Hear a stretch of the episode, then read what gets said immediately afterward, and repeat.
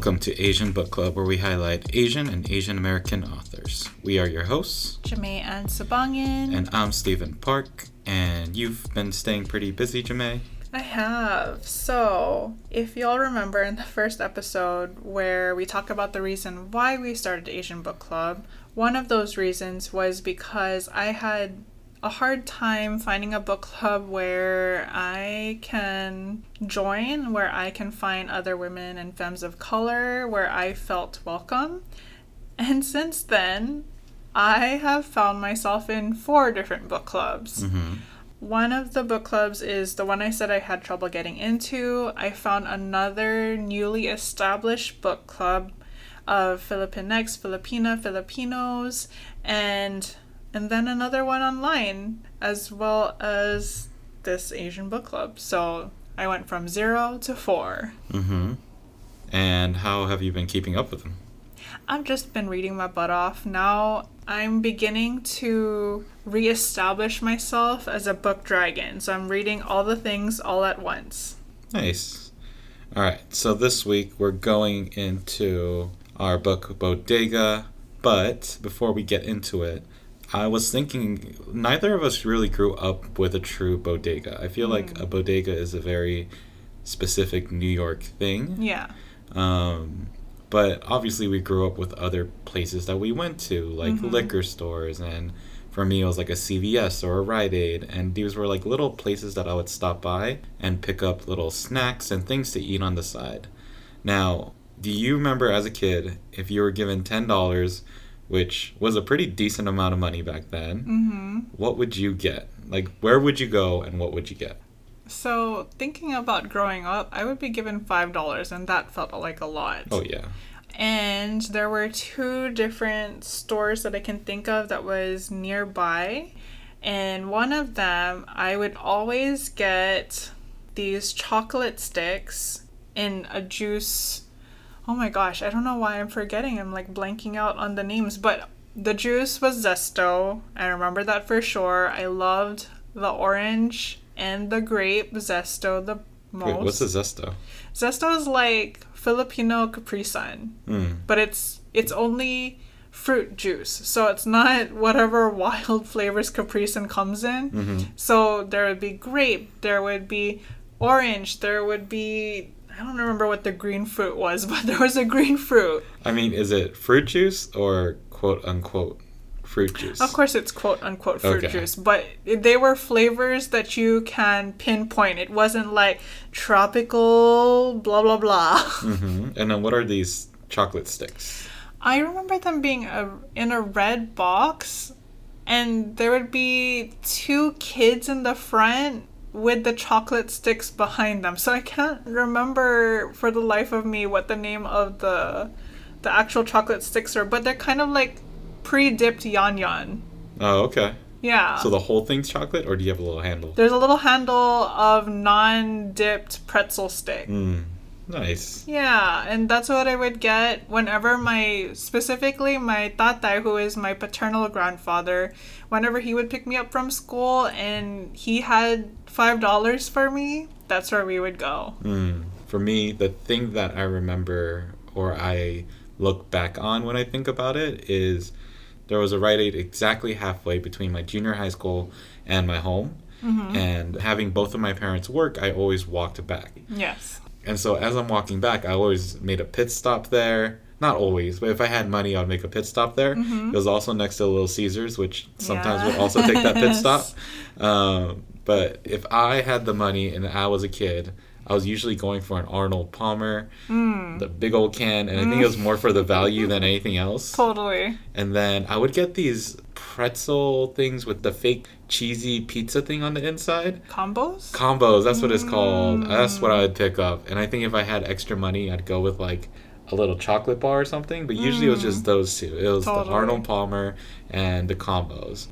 Although I think sometimes I would spend all the money on a Rite Aid ice cream like gallon box, which it always came in a box like Mm. fancy wine, um, and you would just scoop and scoop. I don't. I I'm pretty sure that's the reason I got so heavy so quickly.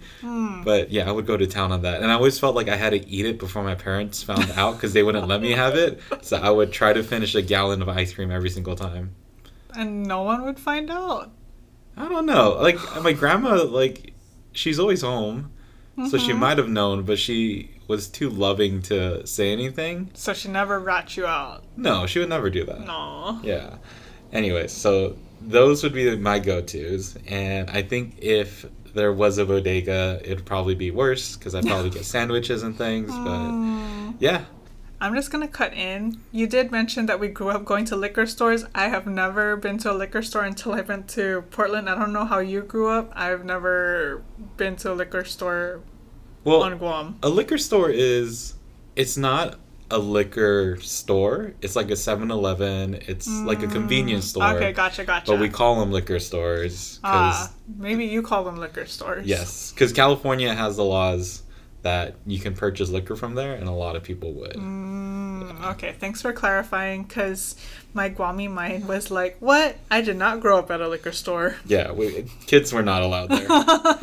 uh, but speaking of which, we may not recommend you the next liquor to drink, but we can recommend you our recommendation for the week. So, our recommendation for the week is someone who brings me in particular joy and I think I think she brings us both joy. She is a comedian and an author. Her name is Ali Wong. She's known for writing the book Dear Girls in which she talks specifically to her girls, but she also en- envelopes her readers into it. And she's also well known for being both a comedian and an actor. On Netflix, she has a whole slew of of she has a specials. yeah, specials and series and a movie. You might know her from Beef, a drama series. You might know her from Always Be My Maybe, where she acts with Keanu Reeves and Randall Park, which is a rom com. And the reason why I'm recommending Ali Wong is particularly for her comedy specials Baby Cobra, Hard Knock Wife, and Don Wong. Whenever I feel down or whenever I feel lost and misguided and with no direction, these are the three the three shows, the three specials that I automatically put on the television. They mm-hmm. ground me, they bring me life, they bring me joy and Ali Wong. Find her at her website at aliwong.com or on Instagram at Ali Wong. And 2023, she is currently on tour.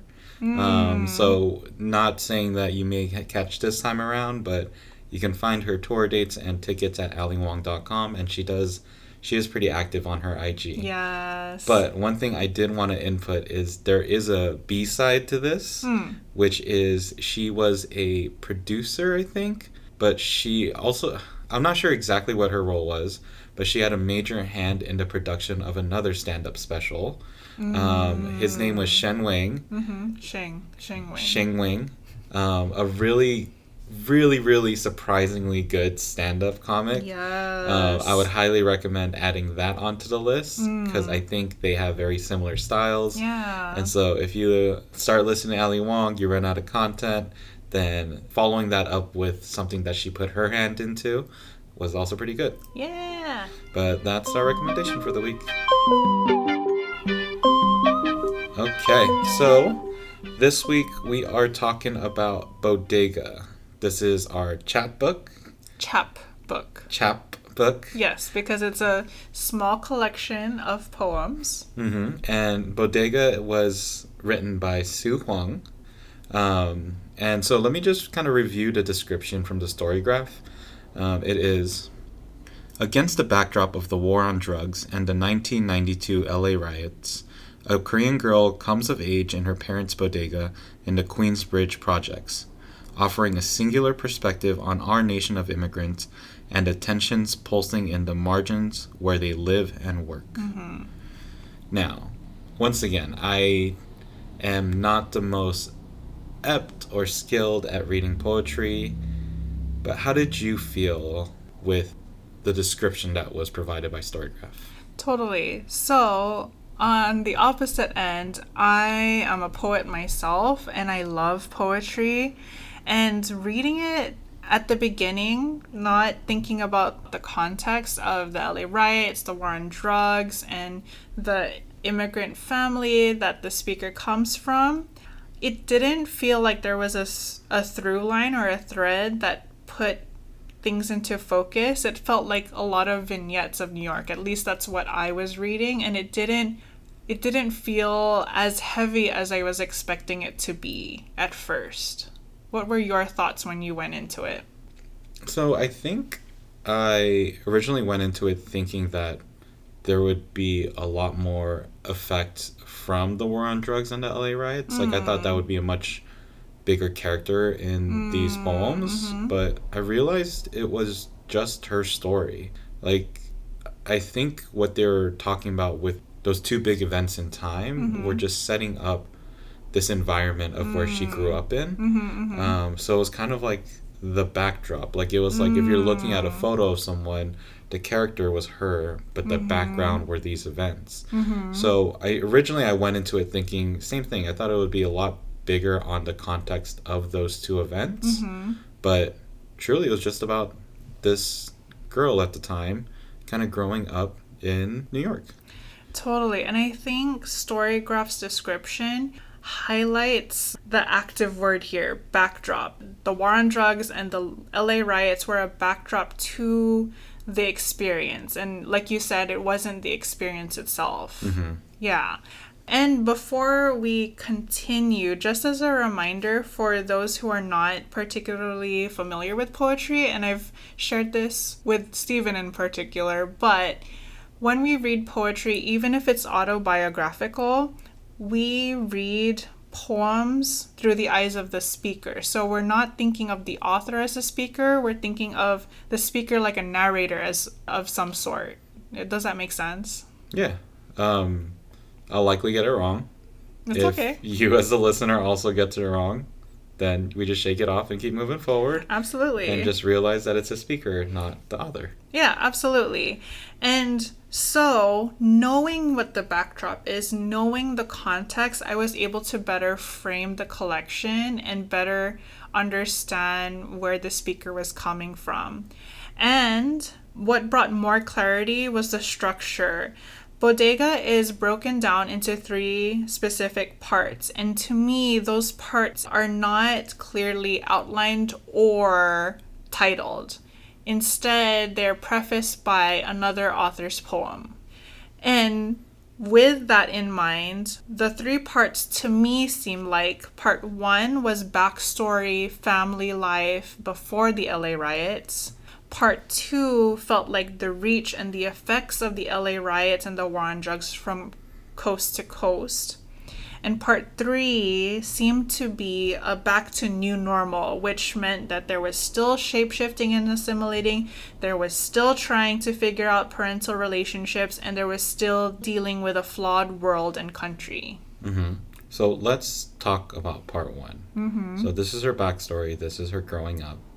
What did you take away from this compilation of poems in part one?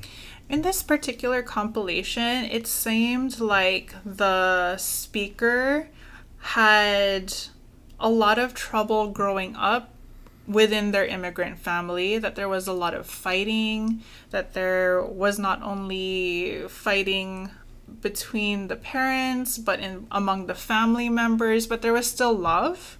That's the general sense I got. But in addition, it felt like there was something brewing below the surface that even though the people of different cultures and different backgrounds were getting along, that there was something going to happen or something that the speaker foresaw happening. Right.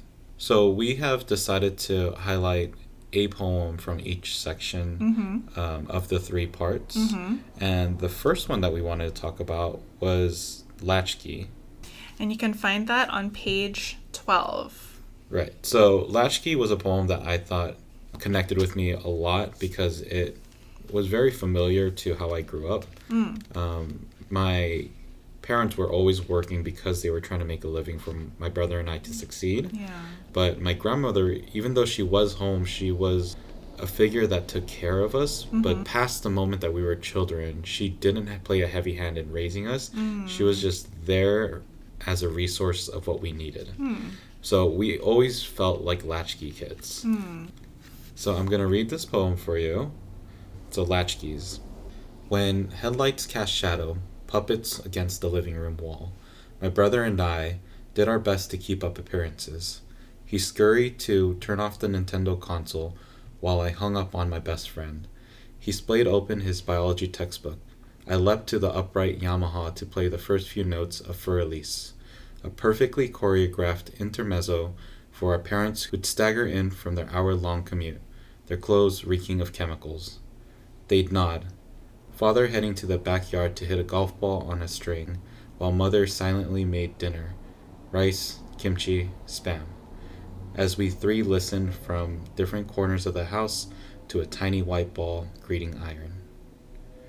What images or what words jumped out at you when you were reading that poem? The first one was brother. Um, so my brother is and was and I think always will be such a big prominent figure in my life. He mm-hmm. really helped guide me to the person that I've become now. Mm-hmm. And then the second one was Nintendo because my brother mm. and I always fought over the Nintendo. Mm. Um, but those two words together raised a lot of what we were in our childhood. Mm-hmm. And I think it showed a very clear image of these kids being able to be with each other Mm-hmm. and not only survive, but find ways to both finish their homework, then still like do the fun parts of life, but then also complete the extra assignments of playing the piano and things like that. Mm, mm-hmm. Um, then towards the back end, it was the mother cooking, which is the way that my mom shows our family love is she's mm-hmm. always cooking and making things for us. Totally. And then it was the dad where my dad never golfed, but from an early age I remember he'd come back from work and you know, I think I understand it more now, but he needed some alone time. He needed to work out, or as he got older, he needed to take naps. But mm-hmm. yeah, it just played, even though the activities may have not been exactly the same as what I grew up with, Yeah. it was a very similar framework. And I think it really gave me a clear understanding of how she grew up as well. Totally. Like a very familiar sense of things and having that relatability. hmm Totally. It also, what stuck out to me in Latchkeys was how vivid the images were. Mm-hmm. How, once the headlights brought shadows into the room, that was their cue to, we gotta hide what we were doing because our mm-hmm. parents are not going to mm-hmm. like it. And we're gonna do the things that our parents enjoy or want us to be doing, like playing Für Elise or playing the piano, and then allowing them to decompress while we're still miming the things that they sh- expect us to do. hmm And kids won't know this nowadays, but mine, my alarm was the garage door because it made such a loud noise rising up. But the way that my dad always caught me, and I think my brother too, but I always got caught watching the TV because there's a certain thing that tube TVs used to do where they got really warm, but not only that, the TV screen wouldn't go straight black. Right, It'd go to it'd like a hazy, gray, yup. and then it turned black. So my dad always knew, and I was like, how did he do that? Like, how on earth would he know? And I was like, is grandma snitching on me? I was like, I'm pretty sure she's not. But as I grew up, I kind of knew. But Totally. yeah. Um, and then, so I thought this was a very bright and light way to look at things, mm-hmm. even though obviously the parents are doing their own things. Yeah. But as you progress in this part one, it gets a little bit darker. Yeah, it does. There are different poems that are not necessarily focused on their family, like Hopscotch, where where the speaker is talking about playing with their friends and how they're all from different backgrounds and not really thinking about it. Mm-hmm. And there's also a poem at the very end of this part 1 called Show Me Where It Hurts where it acknowledges that this country, the US in particular, makes life difficult for people of color, especially those who are most marginalized, like women and femmes and girls of color. Mm-hmm. And I thought that was a great look at some of the more global aspects of Yes. it, which does play more into that background of the mm-hmm. struggle that we're seeing in America. Mm-hmm. Um, on page 17, the poem about Omma, so E O M M A, mm-hmm. it's Omma, which is mom in Korean.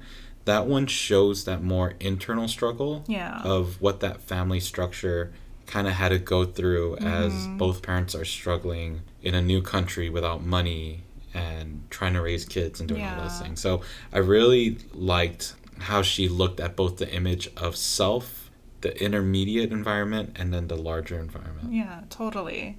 Which brings us to part two, where the racial tensions have bled across coasts and what those effects look like in the most immediate sense. Mm-hmm. Because yeah, when I think LA riots, I'm not thinking New York.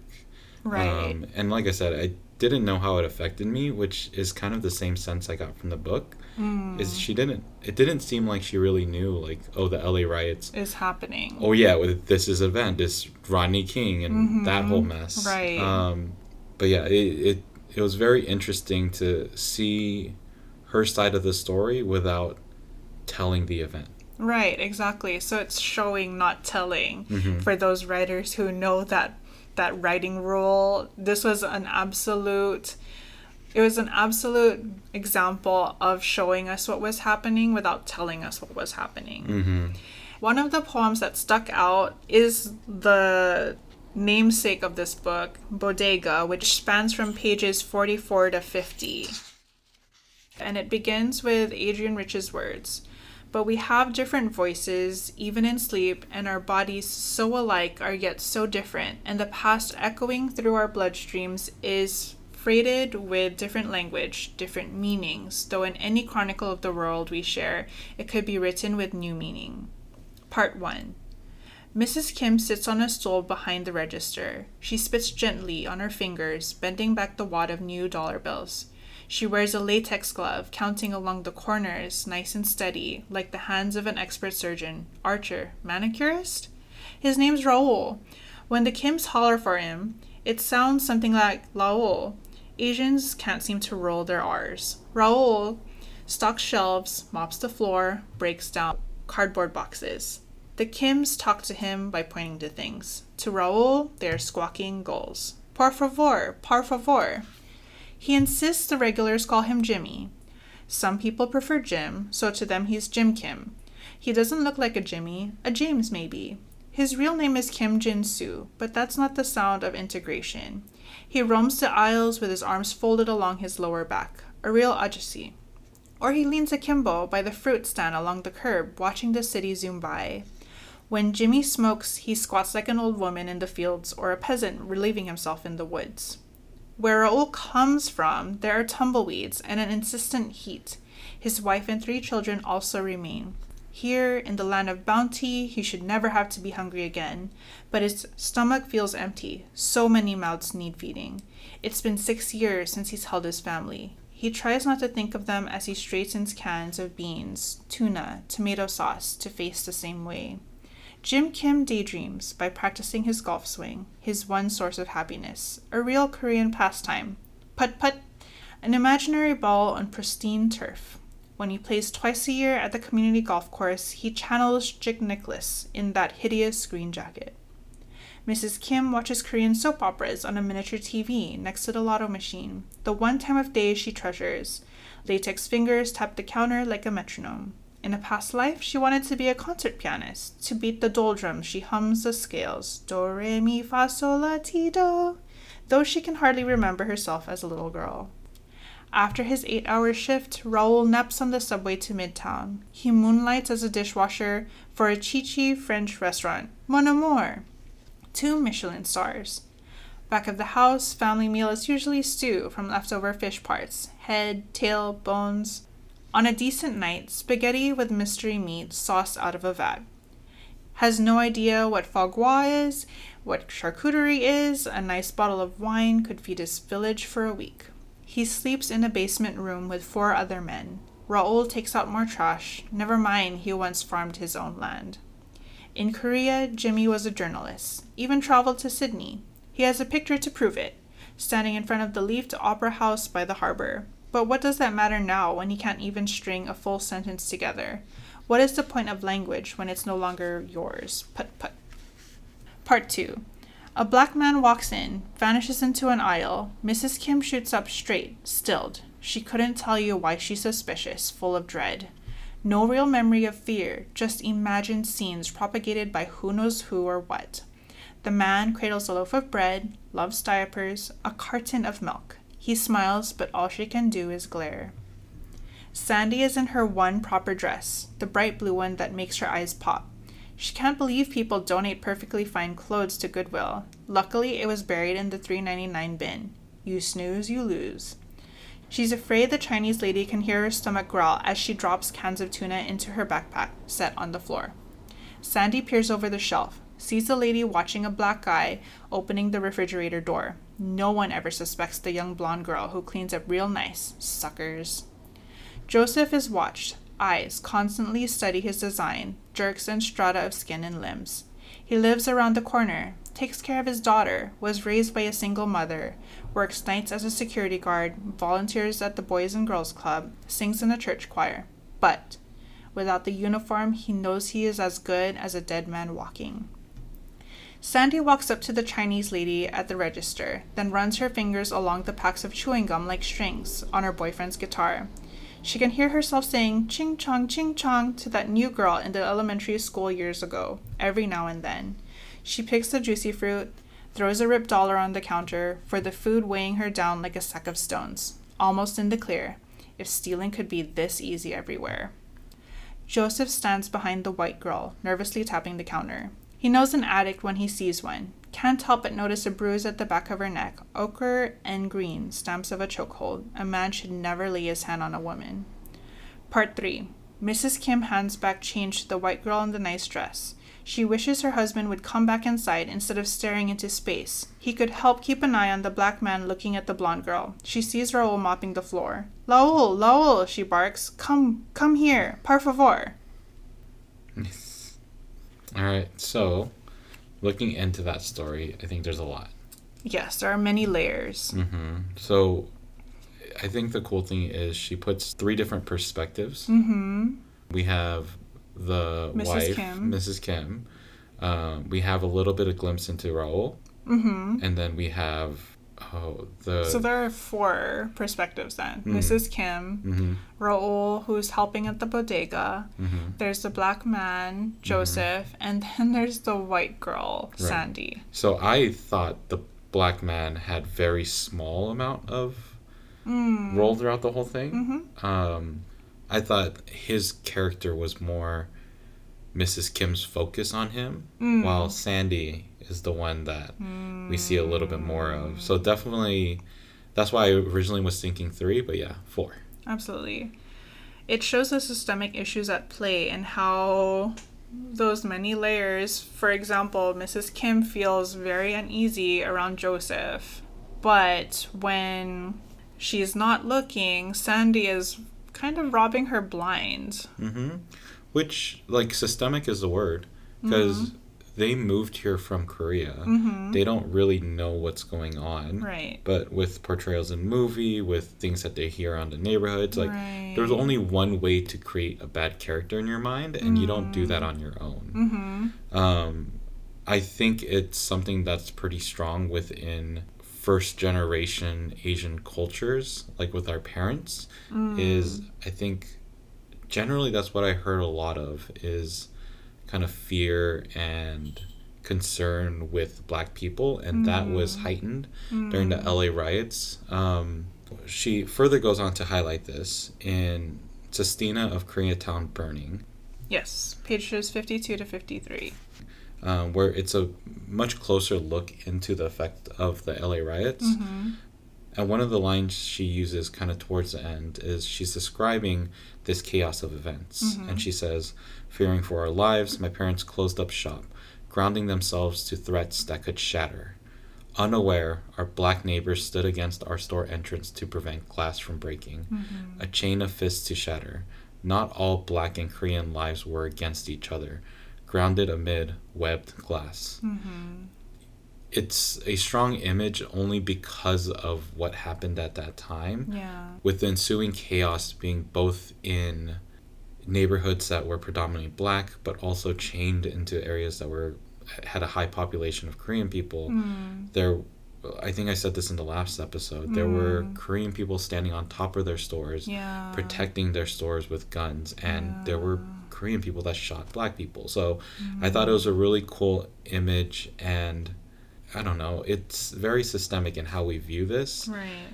with absolutely no validity or truth Mm-hmm. And I mean, colorism and anti-blackness can be found on multiple levels in mm-hmm. multiple countries. Mm-hmm. Like I do remember growing up and hearing relatives and family members say you should stay away from these kinds of people and by these mm-hmm. kinds of people they're either darker skin or black or they look different from us as Filipinos and Filipinx. But in the same breath, living with people from different cultures and backgrounds and not having this same, I guess, this same fight. Mm-hmm. And it could be different because we're in we're on Guam, we're a territory, and the echoes of the LA riots we heard of, but it did not bleed into our everyday lives. yeah i mean but the la riots were just a piece of it like Mm-hmm. the structure was already well built this was just like a little ornament that's being placed on top of it Right, right, right. like the structure of racism was built for centuries Totally. and so what we've learned if we only listen to history in school the way that it's been taught when we were growing up Right. it's really hard to see the other side Mm-hmm. and truly become an anti-racist against the hate and negativism towards black people Mm. it's i think what we've done more recently Mm-hmm. as younger generations have we started looking at the bigger structure of it and i Right. think that's why we can now come to the conclusions of understanding how racist things really were Right. but yeah no i, I think the la riots were just a tip of the iceberg Oh, so the stuff that you had heard when you were growing up Mm-hmm. was stuff that was already implanted for so long Totally. Definitely. And it also shows up differently in different communities. right exactly Totally.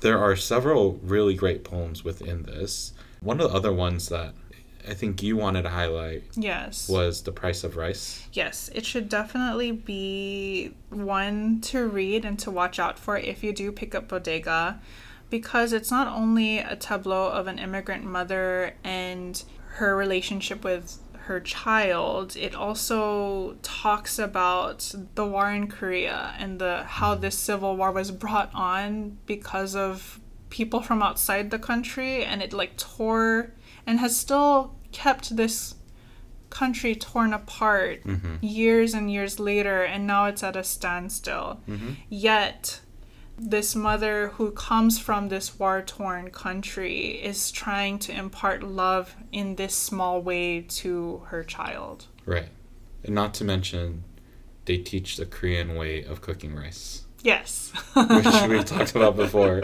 but this is putting the hand in Yes. Water comes up to the knuckles. Yes. and the wrist, but my hands are too fat, so it comes up to the knuckles. Yeah, so I mean, that kind of takes us through part two. And into part three. Right. And here again, we are seeing the after effects and how even though things have maybe like quieted down, there's still the assimilation and this need to survive in a flawed world. Right. And so let's start off with the first poem from this section. hmm It's called Face Off, and this can be found on pages 67 and 68. After a few nomadic years, we settled into a split level house nestled in a cul de sac, away from bustling boroughs, but never far from raids of sprawling estates and train tracks that cleaved privilege and affluence from our constant state of deprivation.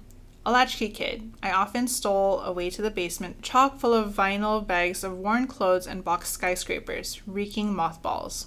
My mother, an expert magpie of things already discarded. built in bar next to the boiler, deserted and unused, became Barbie's mansion. Multi storied cross sections of elaborate chambers rivaling any store bought imitations.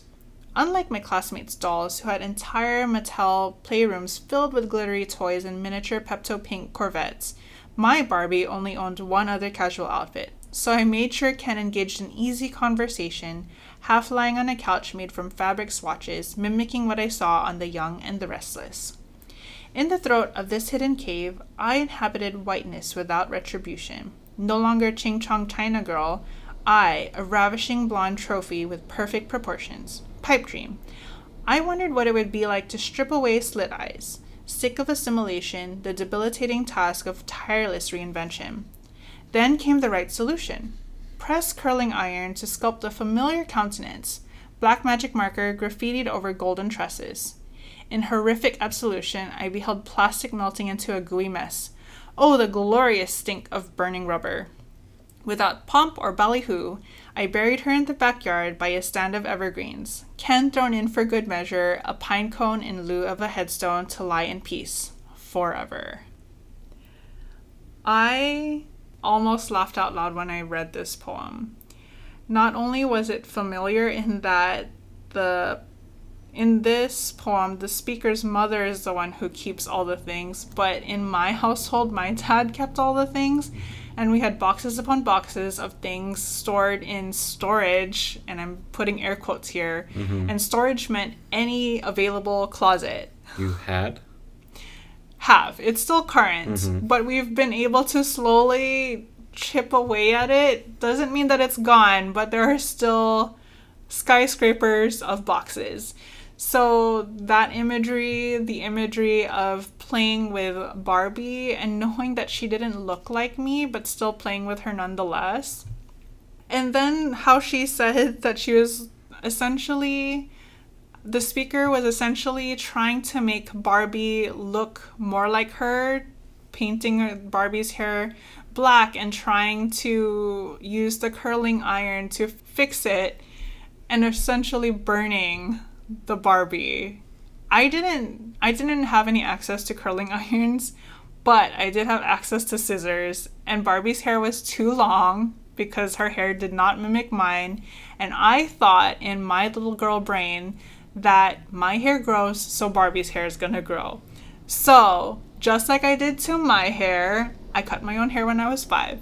I cut Barbie's hair and it was a mess. It was a wild wild wild mess. Mm-hmm. So I totally I totally related to the speaker in that I also tried to make Barbie look like me in order to feel I guess pretty or to feel more seen because at that time there weren't Asian Barbies. There was definitely not a Filipinx Barbie. Right. Like Ed Lim told us. Yes, exactly. Like Ed Lim said, he looked everywhere and they were nowhere and the one that was that showed up late in life was too expensive for anyone to purchase. The Gospel of Ed Lim. yes. Yeah, no, I thought it was just it was really good. I this poem kind of kept on theme for me of Mm. poetry that highlighted her life events but Mhm. spoke in certain ways to the things that I grew up with. Um, once again, we me and her looking at the stories, we didn't share a whole lot of the sameness, but we shared a whole lot of similarities. yes. And I thought that was something that I could grasp onto with a lot of her writing. Mm-hmm. Totally. And other poems that showed the after effects or the aftermath were Han on pages 83 to 84 in which the speaker is it's a it's kind of like a parallel a mirror of sorts from part 1 where in part 1 her parents were arguing with each other and having these fights. And then in part 3 the speaker hears an argument in the other room but this time it's not her parents arguing but they're watching a drama together of some characters arguing instead hmm and another poem that I think everyone should read if you do pick up this book is Masters of Reinvention on page 75, where it highlights how the speaker feels that they need to act in a certain way and chameleon themselves based on the situation and not being able to be pinned down by anyone for survival's sake. And finally, one other poem that kind of wraps it up, or that kind of stuck out to me, was Sa- Saranghae on page 85. And I'm going to read the particular lines that kind of spoke out to me. And Steven, can you explain what Saranghae means? Saranghae yes. means I love you. Mm-hmm. And on page 85, the last two lines say Sometimes love is tying a knot in your throat, then taking it to the grave. Sometimes it's hoping against hope that a seed will flower into fable long after we are gone. So it's not only planting a seed for now and hoping that the love will prosper or fruit now, but even if nothing shows up in the present, hopefully generations later something else will bloom from this. Mm-hmm. Also, a very tricky way to make someone say "I love you" to you. Hmm. Like Jamae, what, Wow. what is mahal kita? It means I love you. Wow. Wow. yeah. So, how is this similar or different to other poems or poetry collections you've read in the past? So for me, what I find very interesting but also refreshing is that Su Hwang uses spatial and structural variety even within the poems themselves. So some poems they're specific structures like sonnets and sestinas, but there are other poems where there's bigger spacing, less spacing, words that are scrunched up together and words that are broken up. So, having those different structures and spatial and visual elements in one collection, especially in a small chapbook, it makes me feel validated because I used to do this with my poems. And my English teacher in ninth grade, if you're listening to this, you were wrong and I was right. You should be sorry. Wow. Um, I don't think there's one or wrong or right way to do things. Um, so.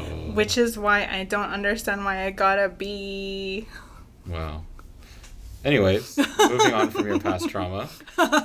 Um, how has this collection of poems changed the way you think about the genre? I mean, for poems, it really didn't change the way I think about the genre. It made me appreciate poetry even more.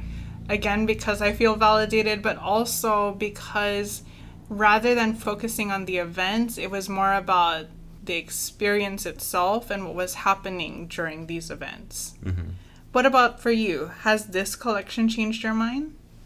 If I were to be absolutely honest, reading a poetry book like this, I think I understood maybe 50% of it. Which is valid. Yeah, maybe like even 40. Like it was the poems that stuck with me, I think connected with me very well. Mm-hmm. But a lot of the other ones were just words that I was reading through. So it was a Mm. story in passing rather than something that I could keep with me. Mm. Um, I think some of it just kind of seems over the top for me, like in terms of mm, not over the top, but it's flying over my head. I see. Um, so yeah, I don't, I don't know. I don't think I understand poetry very much. So Hmm. I don't understand the nuances. Like I don't know why the words are shaped like this versus like this versus Hmm. justified versus looking like a painting. Mm-hmm. Yeah. Um, so yeah, it's, it's, it's different. It's something I'm not completely opposed to, Mm-hmm. but I think reading through a whole book, I'm definitely not going to be able to connect with every single one. Totally. Nor would I be able to partition out the different genres or the different categories that the speaker is trying to give the reader or the listener. Absolutely. And as a reminder for everyone, both poets, non poets, readers, non readers, when we read poetry, usually we should give ourselves space to read it slowly and multiple times mm-hmm. so that you can give yourself time to marinate and process because mm-hmm. definitely reading through it once even for myself even as an avid poem lover there are some poems where I'm able to read it once and kind of get a sense, and there are some poems where I have to read it again and again and again to fully flesh out what I think the meaning is. Mm-hmm. So that's one. Give yourself time when you're reading poetry. So if you read along with us and you feel like your brain is spinning, totally give yourself space, walk away, and then come back to it again later.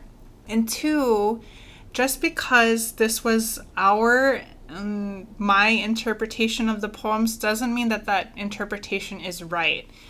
Sometimes we get the interpretation that the writer or the author was trying to give to us, and sometimes we, as human beings with prior knowledge and past experiences, see and pick out different things and put more meaning into those things than the author meant. So, all that to say, the interpretation is in the eye of the beholder. So, you take from it what you can and what you will based on the context that's given to you.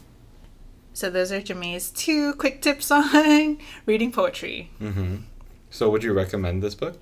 Absolutely, yes. I would recommend this book because there's so much to gain from it. Like we were talking about, there are so many familiar scenes and vignettes and tableaus, but there's also different global and national things that we can gain from it too. Mm-hmm. Would you recommend it? Pass. I don't know. I, I, I think I stand to the side. I, I would say if you're interested in this, then read it. But for me, I don't think this makes me want to go pick up another poetry book right away. Mm-hmm. Because it's just, yeah, I think I'm much more, I like the stories. And yeah. I'm going to tack on Is there someone who comes to mind when you're reading this book that you would share it with? I think originally, so the preface in this book is Su Hwang writes it in English, but she has it translated to Korean. Mm-hmm. And reading the preface, I originally thought of my mom, Hmm. but I think the stories are seem to be written for a younger generation of people that can connect with her. Mm-hmm. So I think people around our age, so in their 30s, early 40s, late 20s, somewhere in that range, I think are the people that connect that seemingly might connect with these stories the most. Hmm. So millennials and Gen Zers. Yeah. Totally. All right. So that ends our analyzation of Bodega. Um, and then we are now going to move on to our next book, Mm-hmm. which, to help you along and figure out what that next book is, we're going to give you our hint of jam.